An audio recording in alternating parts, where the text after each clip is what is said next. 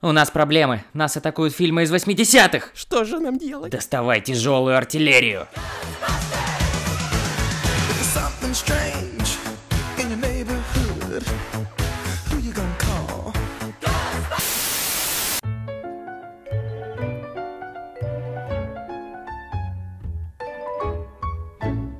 Дорогие друзья, заранее хочу извиниться за какую-то свою несобранность и э, местами, может быть, не связанную речь.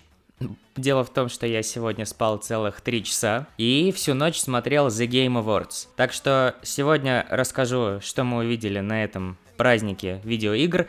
Ну а начнем с новых охотников за привидениями. Поехали. Сходил я давеча на новых Госбастерсов и сразу скажу, что буду говорить со спойлерами, потому что, ну, все, кто хотел посмотреть, уже посмотрели, а те, кому насрать, им эти спойлеры ничего не дадут. И, кстати, уже, знаешь, они как-то разошлись все по интернету. Даже я видел там момент. Ну, в видимо, принципе, тут э, нечего спойлерить. Вы правда не ожидали, что оригинальные охотники появятся? Ну, типа, конечно, они появятся! Новые охотники сделаны по новомодной голливудской системе, когда игнорируются все части, кроме оригинала. И в Терминаторе так было, и в Хищнике, и мне на самом деле не нравится этот подход, потому что у вас есть какая-то киновселенная, которая постоянно дополняется благодаря новым фильмам. И, ну, неважно, хорошие это фильмы или плохие, да, как было в случае с э, ребутом 16 года, все равно вселенная расширяется. И вы просто это игнорируете. Однако в случае с охотниками я могу еще понять, если бы они игнорировали только фильм 16 года, потому что, ну, он, правда, не очень хороший, мягко говоря. Он специфичный, скажем. На так. любителя.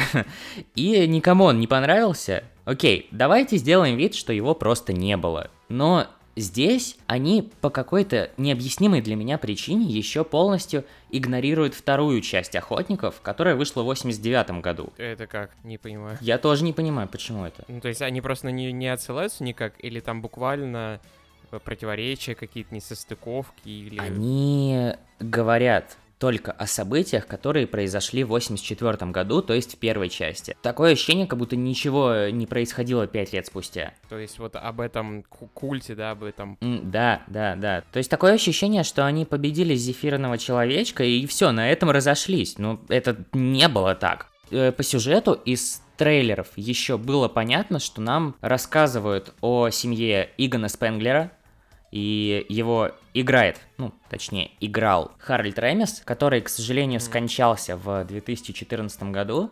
И здесь вся сюжетная линия, связанная с ним, ну, пожалуй, лучшее, что есть в этом фильме. Э, В завязке фильма нам объясняется, что Игон переехал какое-то захолустье Оклахомы, и жил там в полном одиночестве. Все вокруг считали его сбрендившим старым фермером, который везде видел привидений, вот. Ну и в какой-то момент он не справился с призраком и погиб от его рук. И вот эти первые сцены, которые нам показывают его смерть, мне кажется, они сделаны очень круто, потому что они не стали делать персонажа компьютерным, как это делал, допустим, Дисней с э, Кэрри Фишер. Они вместо этого наняли какого-то похожего актера на Ремиса, но при этом его лицо в кадре не показывали. То он прячется в тени, то его как-то скрывают, но при этом вот эти характерные черты лица видны.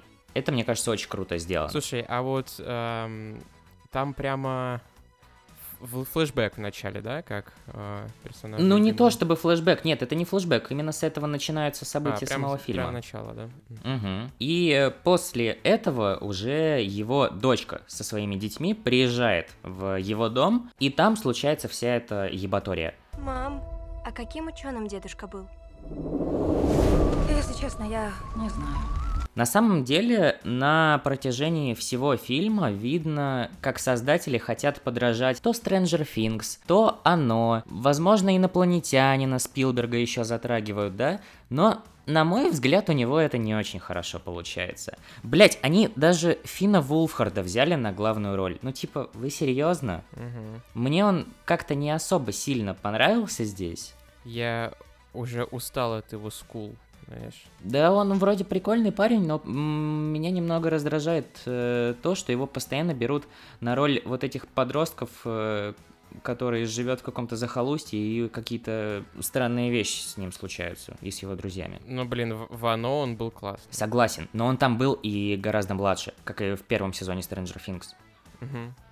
И- Но мне гораздо сильнее здесь зашла героиня Маккены Грейс, Это его внучка, да? Да, и мы ее могли видеть в «Одаренной» с Крисом Эвансом. И вот эта девчуля, для меня это второй главный плюс этого фильма, потому что она здесь очень крутая, и так как она внучка Спенглера, она тоже там в технике шарит, анекдоты не смешные травит. Мгм, вот, и у нее появляется друг, которого вообще ни за что не угадаешь, как зовут. Его зовут Подкаст. Серьезно? Серьезно.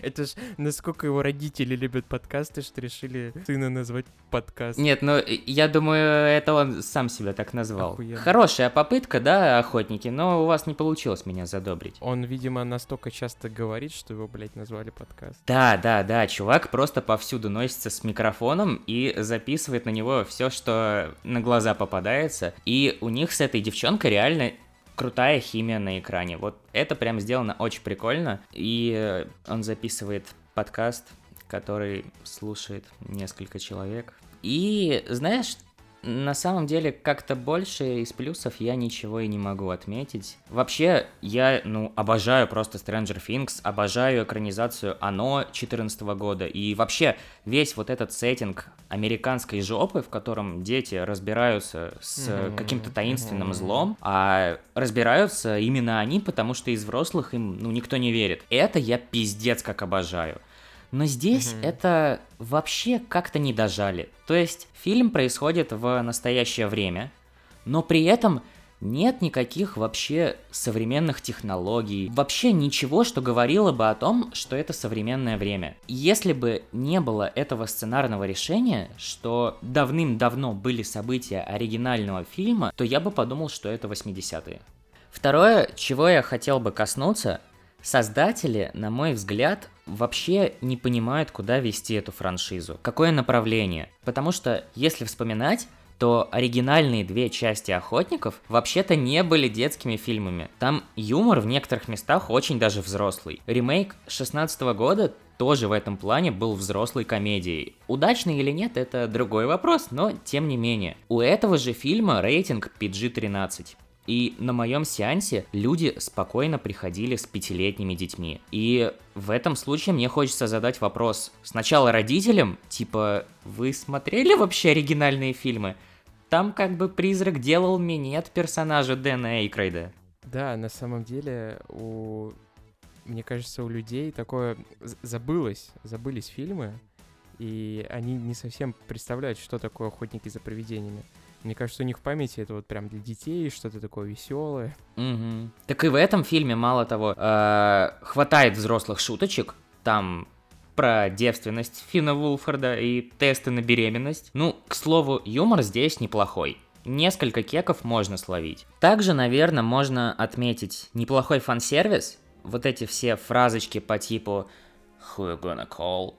Или когда в кадре медленно появляется Экта-1, ну классно, правда. И я так вот это все обдумываю, ну, объективно, фильм неплохой. Прикольный даже в некоторых моментах. Под конец вообще с салфетками нужно сидеть, потому что там невероятно трогательные сцены, связанные все с тем же Харальдом Рейнсом. И, ну, в принципе, весь фильм посвящен ему и его персонажу. Это круто. Но почему-то меня не захватил этот фильм, и на протяжении всего сеанса я сидел с таким настроением типа «Не».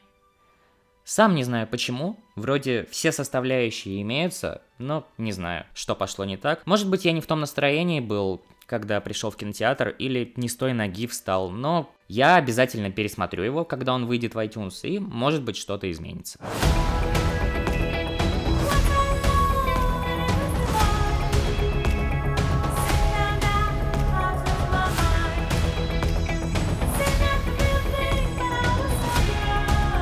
Ладно, к дому Гуччи. Я думаю, ты со мной согласишься, что это, а, ну, довольно реалистичный фильм а, Ридли Скотта.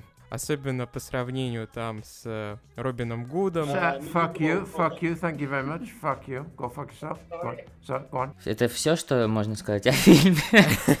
Нет, вообще Ридли Скотт, если мы продолжаем эту тему развивать, то ну, он, э, знаешь, делает шумиху вокруг фильма. Фильм намного интереснее, чем вообще вся эта ситуация. Ну да. На самом деле. Ну, Как, как тебе? Как тебе вкратце? Все-таки, если выбирать из двух фильмов, которые мы увидели в последнее время у Скотта, я все-таки выберу предыдущий.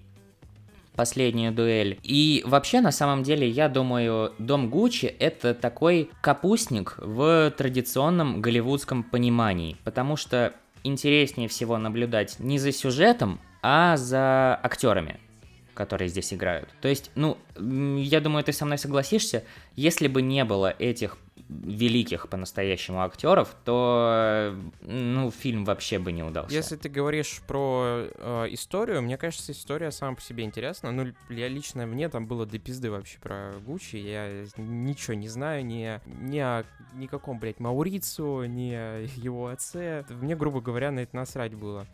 А здесь я, понимаешь, я как-то не, разобщ... не разъединял вот актерскую игру Мгм. и происходящее в фильме. Я вот, знаешь, бывает, ты смотришь на а, актерскую игру, и ты вот видишь актера, который играет, а я, блядь, видел именно персонажей. То есть я как-то настолько погрузился, и это плюс актерской игры, что я смотрел на персонажей. Да, да. Блин, э, ты понимаешь, вот э, все срут э, Джареда Лето, мне кажется, это лучшее вообще, что есть в этом фильме. Блядь, Джаред Лето, я- а кто его срет? Его серьезно Все его срут. Блядь, да. он, он реально охуенный. Все говорят, что он вообще переигрывает, что грим у него херовый. Не знаю, мне вообще он очень понравился тут. Мне тоже, и Грим, ну знаешь, он просто играет такого персонажа. И я держал в голове, блядь, что это Джаред Лето, и у меня это вообще, типа, вот я смотрю на персонажа, блядь, и я понимаю, что это Джаред Лето, и у меня вообще это не укладывается в голове. Мгм. То есть он такой комичный, довольно стереотипный, но, блядь, Ну да, он по большей части здесь служит для юмора. да, но это же реально, это смешно, блядь, когда вот он так говорит, э, папа, ну, Да-да-да. Я еще специально пошел э, на сеанс в оригинале и вообще не пожалел. мгм, мгм. И, и вот такой голос пискливый. Да, но я, в принципе, говорю не только про лето, а еще про Мгм. Леди Гагу. А их вот этот еще отмечу, что они все говорят с вот этим акцентом. То есть это тоже, Да, да, да, это тоже как бы дорогого стоит. Мгм. Вот в этом плане, на самом деле, очень круто получилось. Но вот в плане сюжета я не совсем понимаю, что хотел донести Ридли нам в этот раз. А, Я, у меня на самом деле очень много мыслей по поводу этого. Я объясню, почему мне очень понравился сюжет, на самом деле. А, Дело в том, что я вижу вот всю эту ситуацию а, с вообще домом Гуччи, как, знаешь, такую не совсем однозначную. Вообще персонаж Патриции Реджани, который играет Леди Гага, ну она, пожалуй, да, э, негативный персонаж Да. и все-таки злодей. Ну, по большей части, да. Это же так интересно наблюдать, как э, этот злодей, а она буквально варвар. То есть она варвар, которого, который проник вот эту семью, а, можно сказать, таких капиталистических аристократов. То есть они аристократы не в том плане, что им власть принадлежит над государством, а именно, знаешь, власть корпорации. То есть э, ты как э, вот недавно наследники, да, вот ты, наверное, находил какую-то небольшую параллель, что тоже Мгм. а, своя семья, ей принадлежит бизнес. Я скорее параллели ловил с паразитами. Ну, можно, можно и с паразитами, да. Просто паразит это больше такая доведенная до какого-то абсурда. Да, и мне всегда на это интересно смотреть, особенно если учитывать то, что аристократы это на самом деле все те же варвары, которые добились власти. То есть, Опять дед начал свою шарманку. да-да-да, то есть мы наблюдаем ситуацию, когда в семью, по сути, варваров, у которых уже устоялась власть, проникает другой варвар и начинает ее менять. То есть она начинает все гнать под себя. Она, причем я отмечу, что на самом деле ее, ну, ее направление, ну, мы не можем сказать, что оно неправильно, потому что мы видим, как вел себя персонаж Аль Пачино, который узнал про реплику, да, ну, ему было насрать, грубо говоря. А ей было не насрать, она буквально отстаивала там какие-то принципы, она, у нее было свое видение компании. А, Маурицу, ну, как бы, я, я не знаю, как было в реальности, но вот на экране он показан не совсем таким, знаешь, ре- решительным человеком. То есть, что, он- что, что, что-то он мог бы решить. У него бы просто этой власти бы не было, к которой он в конце пришел. То Мгм. есть, тут такая ситуация, что да, она его убила, но без нее он бы и не достиг таких высот. И, возможно, он без нее бы не стал бы таким, знаешь, человеком. В, в начале фильма, мы, знаешь, видим такое перевоплощение в начале фильма Ну да. а, вот. И поэтому для меня а, этот фильм, ну, и сюжет этого фильма, он очень интересный. Да и в конечном счете отношения между Маурицией и Патрицией, ну, блядь, там же вся актерская игра и раскрывается. То Мгм. есть вот в этих их стычках. Нет, мне вообще фильм очень понравился, и саундтрек подобран хорошо, и повествование какое-то. Не было скучно. Не было Ну вот это однозначно, на самом деле. Фильм долгий, но скучно не было вообще. Я хотел бы вернуться к тому моменту, как ты сказал о сцене с э, подделками, да, э, бренда Гуччи. Мгм. Мне кажется, она чуть ли не лучшая в этом фильме, потому что, ну, раскрывает такие подробности, которые мне были реально интересны. То есть, почему такие бренды не смотрят на рынок, настоящий рынок, э, я имею в виду, где продают подделки, и почему он не душит все вот эти вот Ну, все вот эти вот поддельные рынки, вот это да, всё. и э, тут Аль Пачино говорит такую вещь, что, ну, если домохозяйка хочет думать о том, что она клиент Гуччи, пускай думает об этом. Прикольная мысль на самом деле, мне прям понравилось. И, быть может, это даже отчасти правдиво, потому что, ну, сейчас же все точно так же. За исключением того, что никто уже из членов семьи Гуччи не владеет брендом. Да, да, и вот э, если мы говорим про настоящее время, э, в конце фильма Патрицию посадили на, по-моему, 25 лет, да, там был срок. Но она уже вышла, там досрочно. Да, и вот, и она уже вышла, и вот ее может ча- часто видится ее личным попугаем. Я не знаю, что у них там по отношению с дочерью.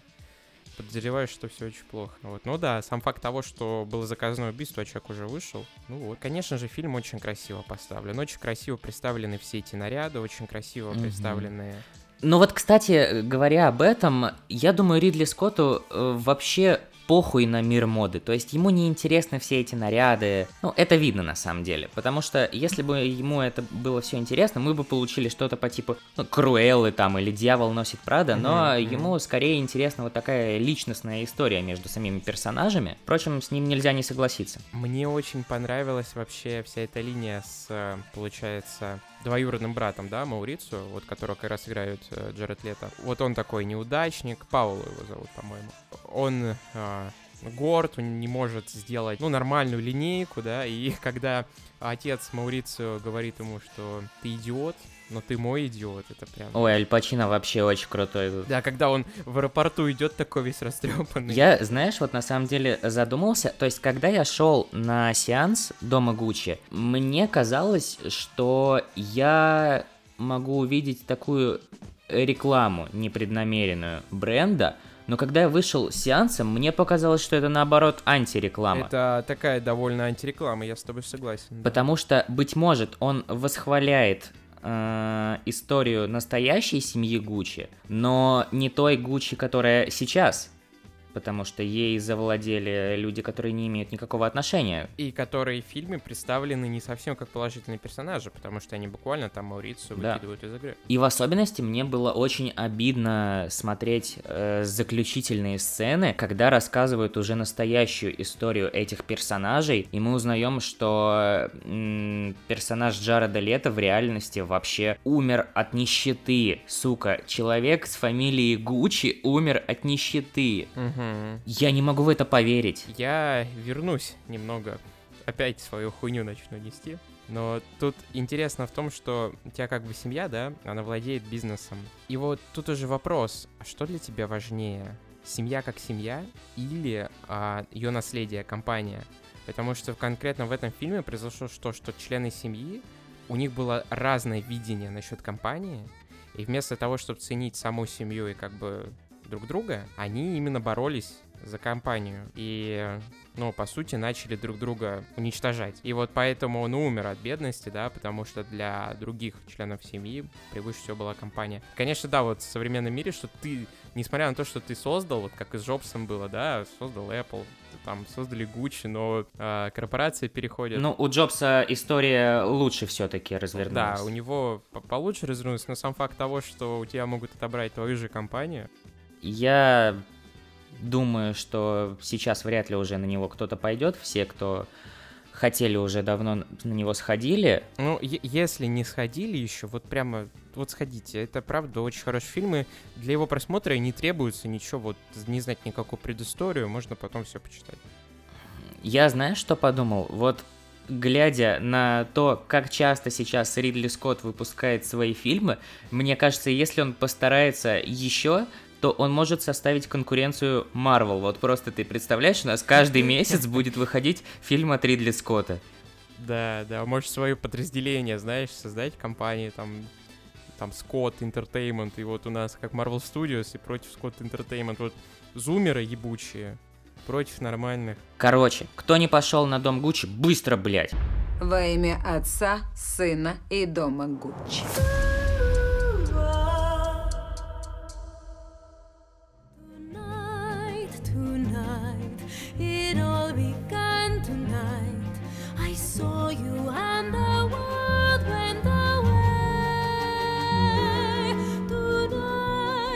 Ну что, Стивен Спилберг снова в строю после небольшого перерыва длиной в три года. Напомню, его последний фильм был первому игроку приготовиться и вышел в 2018.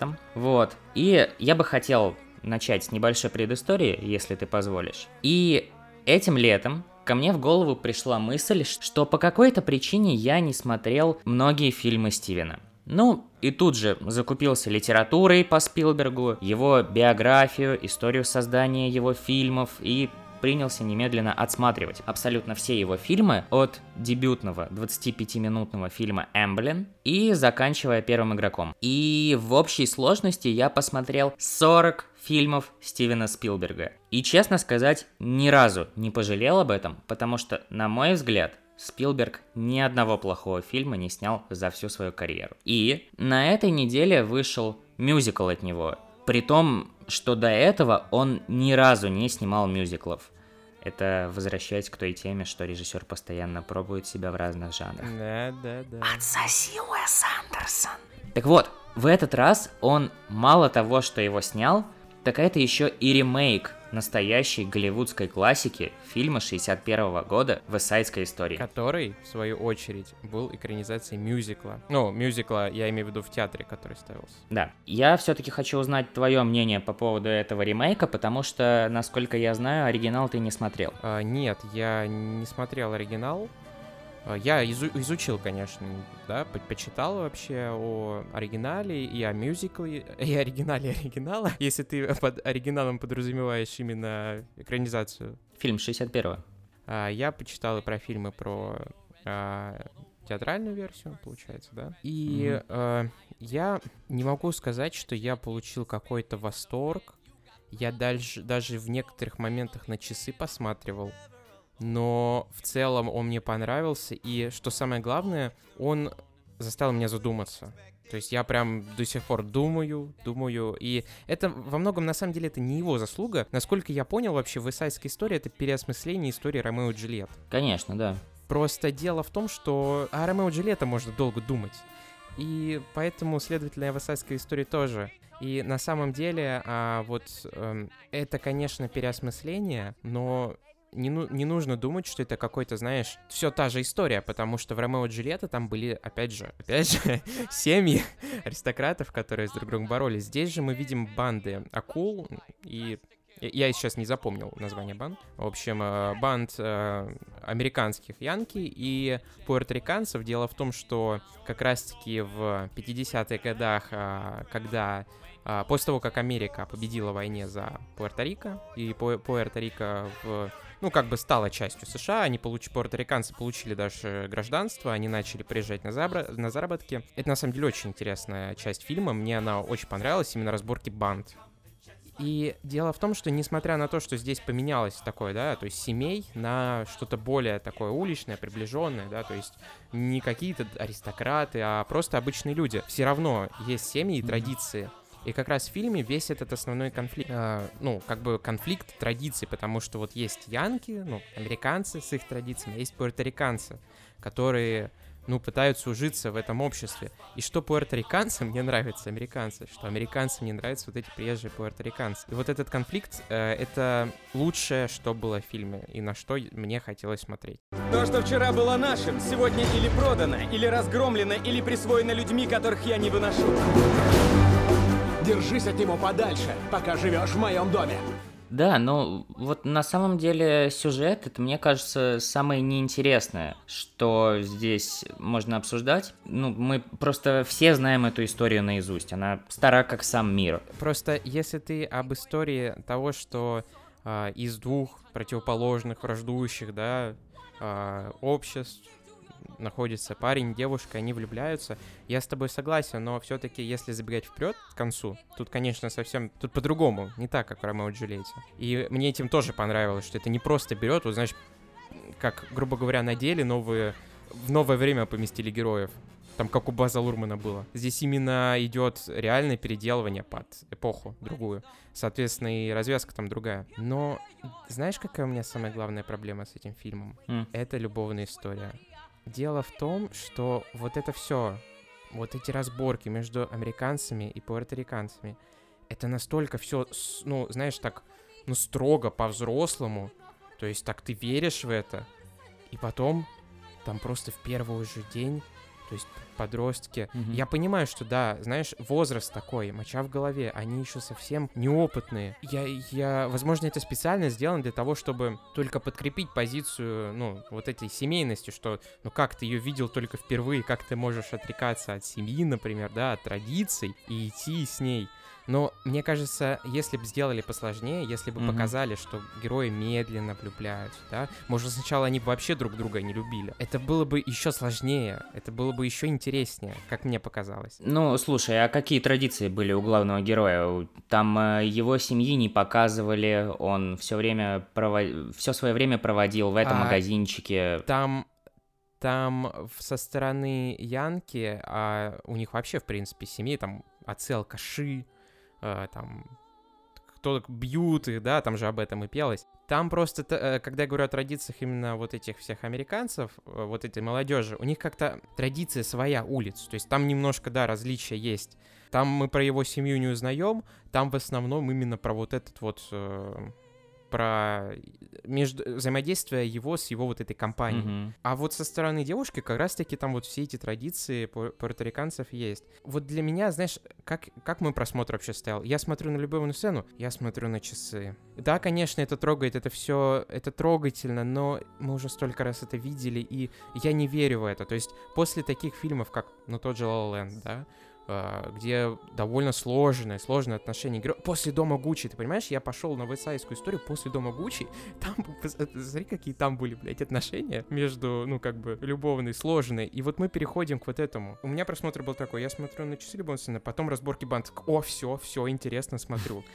Ну, понимаешь, э, здесь э, это скорее претензии не к Спилбергу, а к изначальному, да? Да, сто- стоит, стоит разделить, что здесь я к Спилбергу, у меня вообще никаких претензий нет. Я даже, я чуть попозже скажу вообще об отношении именно к Спилбергу в этом фильме. Все прекрасно. Здесь, да, я больше именно к истории. К оригиналу и э, скорее даже к Ромео и Джульетте. Я, насколько помню, они тоже достаточно быстро влюбились. И к Ромео и Джульетте, потому что дес- действительно там довольно быстро. Просто переосмысление, оно могло бы вот это как-то дотянуть. А вот в этом-то и дело, что это вовсе не переосмысление. Я, когда читал биографию Спилберга, помню, что он всю свою жизнь мечтал заново экранизировать вестсайдскую историю, и в ремейке в этом плане Стивен не Мгм. стал ничего кардинально менять в плане структуры сюжета. Ну, я когда говорю переосмысление, я имею в виду, что высайская история — это переосмысление Ромео и Джульетты. Я к этому говорю, что в самой высайской истории они могли бы как-то дожать. А к Спилбергу у меня вообще никаких претензий нет. Помнишь сцену а, танцев в, в этом, на спортплощадке вот этой в школе? Да,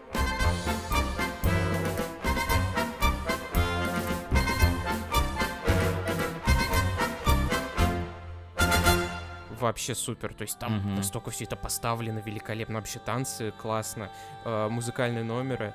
Помнишь, когда они были в полицейском участке? Вот это просто мой любимый да. момент фильма. Это очень классно. Ну вот он некоторые сцены поменял по сравнению с э, фильмом 61 года, но э, если бы он что-то поменял в структуре сюжета, будем честны, его бы сожрали с потрохами, потому что, ну, измени он хоть что-то, сразу обвалились э, вот эти вот обсуждения. Мгм. Плюс в связи с современной эпохой довольно, знаешь, так... э, И это он еще очень грамотно сделал. Он умудрился показать проблемы двух сторон, и пуэрториканцев тоже, при этом никого не оскорбил. Ну, в этом плане, кстати, и 61 года фильм достаточно такой, ну, обтекаемо говорит обо всем. И о Мгм. героине мужеподобной тоже. А, то есть, э, вот, кстати, у меня был вопрос насчет э, мужеподобной героини. Это не нововведение, она там тоже есть. Вообще, э, я, я реально готов восхвалять этот сюжет в том плане, что он дает поразмыслить, и я, я объясню сейчас, в чем дело.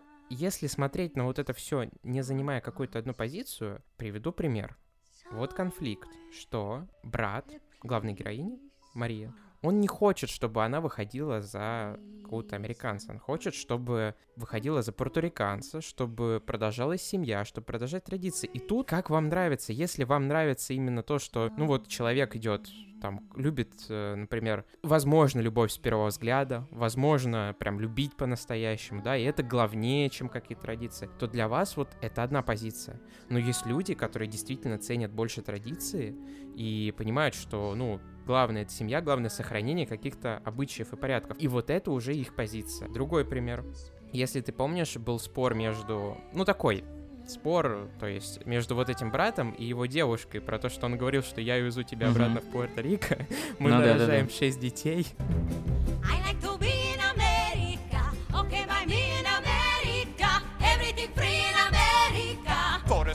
in America. Она вот хотела жить в Америке, не работать, не иметь детей. Это одна позиция. Ну, лучше все-таки жить в свое удовольствие, да, то есть девушки.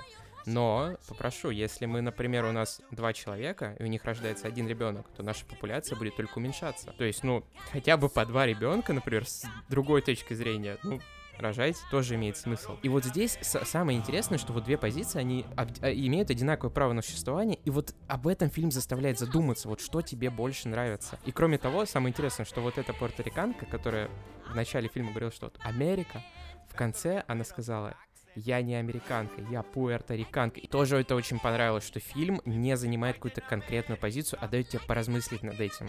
Именно поэтому мне было очень интересно. Блин, вот эта песня, где каждый излагает свои мысли об Америке, просто, мне кажется, она самая крутая. Помнишь, когда персонаж говорит, я улечу в свое Пуэрто-Рико, и меня все там встретят, а ему героиня отвечает, но все пуэрториканцы уже здесь. Вот прям Мгм. очень крутой текст. Э, Я хотел бы поговорить о самом главном, на мой взгляд, плюсе именно ремейка, э, об операторе, потому что в этот раз выступает, ну, уже преданный соратник Спилберга Януш Камински, он снимает для Стивена уже лет 30 точно. И список Шиндлера он снял, и спасти рядового Райана, там, Войну миров. Ну, и в целом это великий оператор. И после просмотров всех этих фильмов для меня Януш Камински стоит на одном уровне там с Любецки или с Роджером Мгм. Диккенсом. То есть выше уже некуда в работе оператора. И здесь он просто великолепен. Как он работает с тенями, какие ракурсы он находит для того, чтобы показать э, эти танцы живее, чем в фильме 61 года. Просто вот у меня нет слов. Я хочу, чтобы Оскар вручили ему. Очередной, кстати. Мне очень понравилось, вот как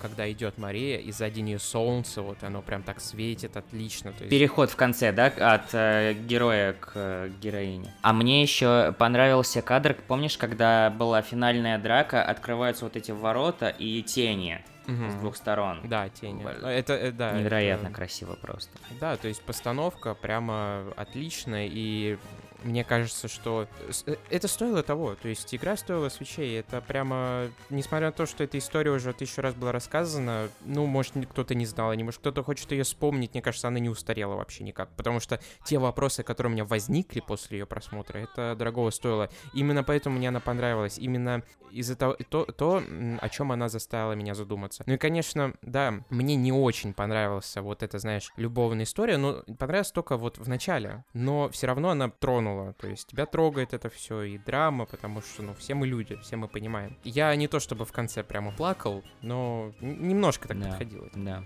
Мы, кстати, не говорили еще об ак- главных актерах. Вообще как-то удивительно, да? Да, да, да, да, да. Я, я вот как раз хотел и сказать, что кроме, слушай, кроме вот этого малыша на драйве, Энсела Элгарта. больше остальные все актеры. Ну и кроме вот этой актрисы, которая играет Марию, она вот сейчас, я предполагаю, что она сейчас станет популярной довольно. Да, Рэйчел Зеглер. Это стала ее дебютная роль.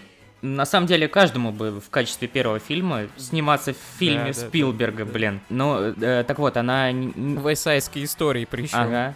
Она не успела отсняться в «Вестсайдской истории», просто она еще не вышла на экраны, как ее уже и Дисней взяли к себе на главную роль э, в live-action адаптации Белоснежки, и DC взяли ее на роль э, во второй части Шазама. Это вот, ну, как бы к слову о том, к слову о том, какое влияние на весь кинематограф у Спилберга сейчас. Ну, конечно, конечно. Я бы не сказал, что вот этот фильм «Войсайская история» как-то вот, знаешь, запомнится мне, что он войдет, вот, как зах- мне захочется его на полку, например, поставить как диск. Нет, но это действительно прям очень хорошее кино, очень грамотное, а как экранизация вообще отлично. Просто вот, знаешь, как-то меня не зацепило. Именно эмоционально. Сюжет мне очень понравился, но мне кажется, это все-таки заслуга именно не то, что фильма, пе- первого фильма, а именно Ромео и Джульетта. Да, соглашусь. Но тем не менее, всем идти... На самом деле, всем идти, кто понимает, что такое вестсайдская история, потому что это все-таки мюзикл в его стандартном понимании. То есть, э, конечно, далеко до отверженных, Мгм. где не прекращают петь, да, вообще абсолютно все фразы спеты, но тем не менее. Кто ты? Друг или враг?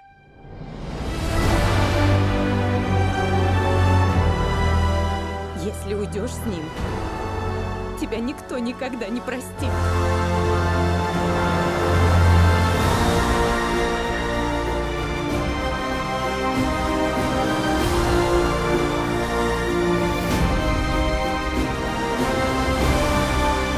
Жизнь дороже даже, чем любовь.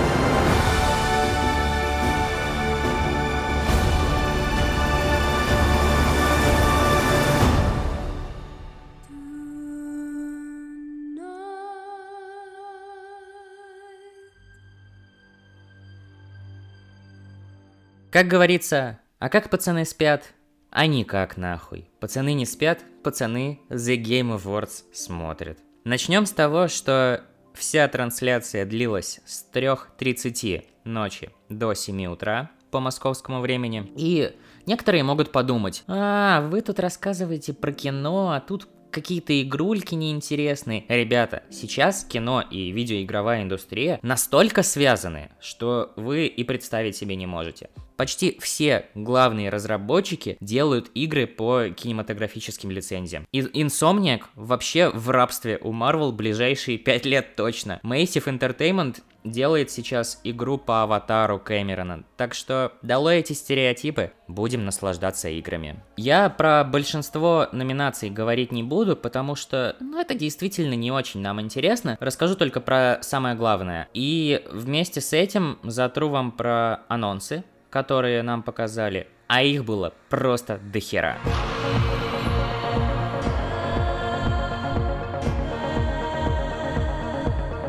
И сразу с места в карьер нам показали геймплей Hellblade 2. И он выглядит просто пизданись как круто. Очень, очень, очень красиво. Да, различие между первой и второй частью настолько колоссально, что видны невооруженным глазом. Я очень хочу в нее поиграть, но почему-то в рекламных роликах говорится только о выходе этой игры на боксе и о том, что она выйдет сразу в Game Pass е. А, скорее всего, будет как и с э, э, Blacktail, да?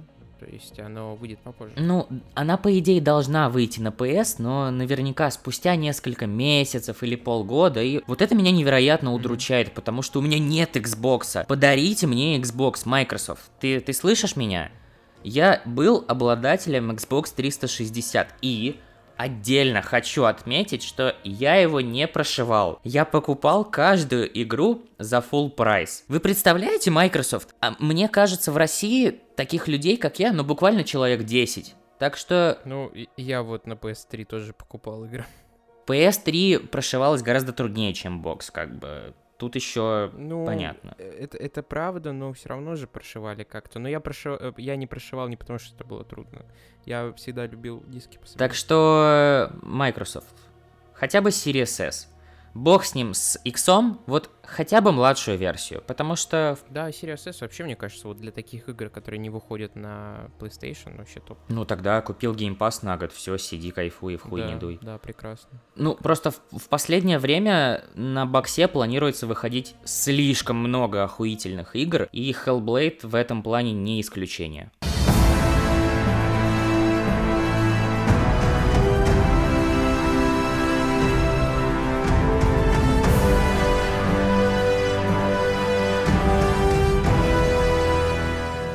Сразу же после Hellblade нам выкатили первый тизер игры по Звездным войнам от разработчиков Quantic Dream. Причем, блядь, настолько эпичный чувак. Это, Да. это пиздец. Это Да. то, чего я вот прям хотел. Да, это просто вот не ожидал это от Дэвида Кейджа. Это люди, которые подарили нам Detroit, Beyond Two Souls, Heavy Rain, Fahrenheit. Я просто орал во время анонса, потому что это выглядит ну просто пизда как круто. Я вообще не понимаю, что эта игра из себя будет представлять, но честно, вот очень жду. Я просто готов трейлер присматривать и все. И название такое еще. Мгм. Ты увидел здесь какие-то вайбы Дюны Вильнева? Вообще, блядь, да когда этот из э, вот этой нефти какой-то, понимаете, это просто барон был, типа, это прям, это выглядит очень круто, и э, в целом вот эти корабли, вот эти э, пришельцы, да, вот, куда, я так понимаю, там одна раса будет порабощать все. Тоже напоминает вот этих э, варваров из Дюны.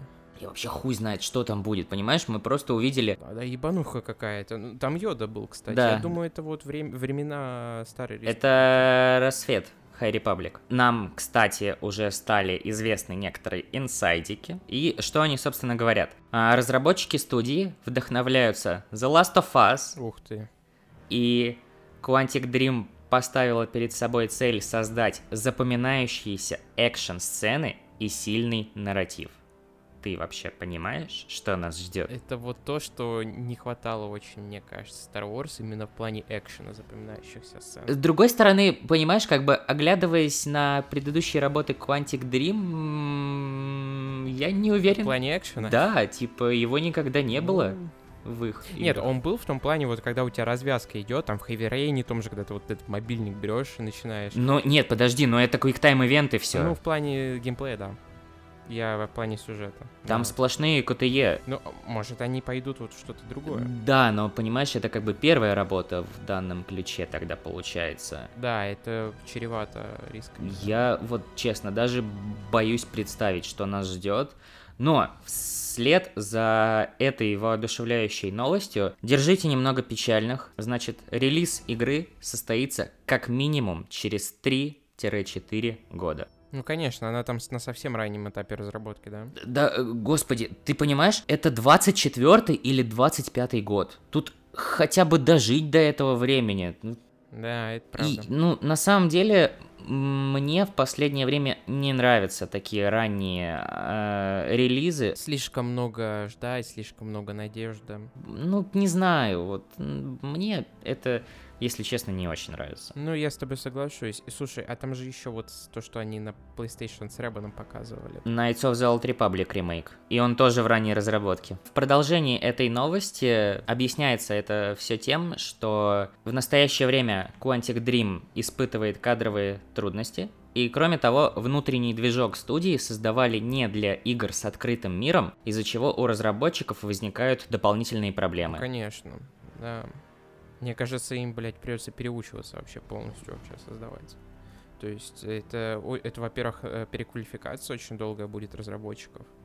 То есть и действительно, либо им придется брать, скорее всего, новый движок, либо писать свой. Короче, это может даже дольше быть, чувак, чем, чем д- 2025. Это действительно очень трудный процесс. Слишком они как-то хотят повысить свою планку. Зам- замахнулись, да, очень замахнулись. Но, возможно, они какой-то поменяют состав, то есть у них, видимо, новые разработчики придут с опытом. Я тоже. Но вообще я готов ждать хоть 10 лет. Главное, чтобы это была хорошая игра по моей любимой франшизе. Что- чтобы это вышло. Чтобы это была хорошая игра, а не Fallen Order.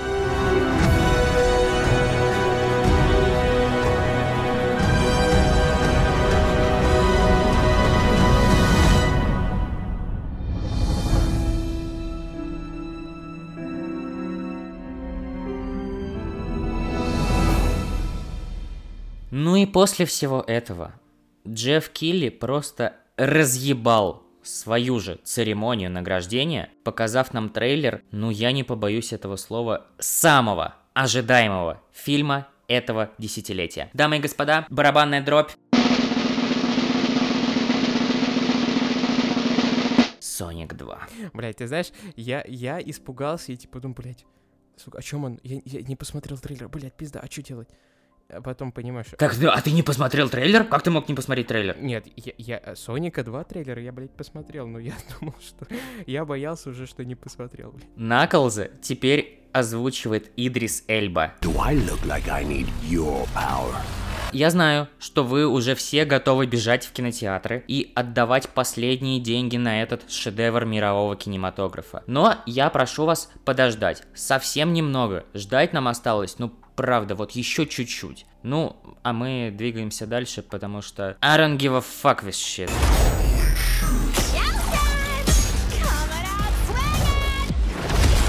Nothing can stop me!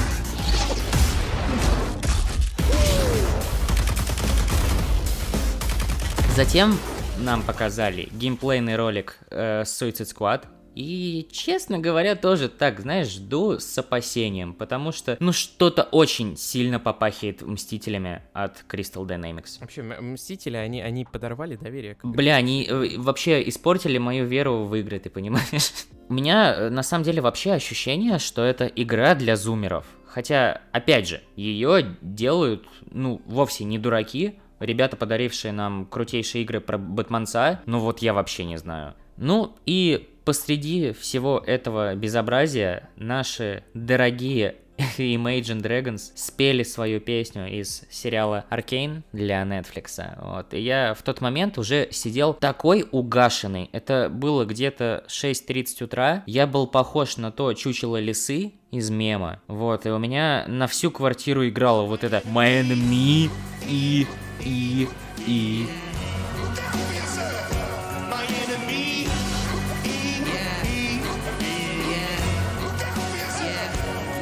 Но я просто говорю об этом в том плане, чтобы вы вообще понимали, какого уровня это мероприятие, да, что приезжают, ну, звезды такого масштаба, как Imagine Dragons. Ну и перейдем к главному. Приз за главную игру года. К нам вышел вручать наш дорогой мистер Серая Мораль.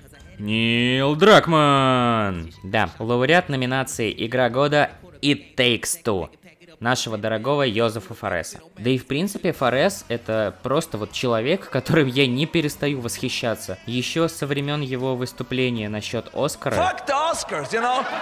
Fuck the Oscars! Fuck you! I'll tell you! And there's like, this is bullshit! И вот, в принципе, его игры не похожи ни на что. Вот я никогда не получал такого experience а от игр, честно. И тот факт, что его признали на таком уровне, не может меня не радовать. Я думаю, что теперь у него вообще не будет никаких проблем с бюджетами. И, быть может, мы когда-нибудь увидим от него кооперативную AAA игру. Поэтому, Йозеф, мы с тобой.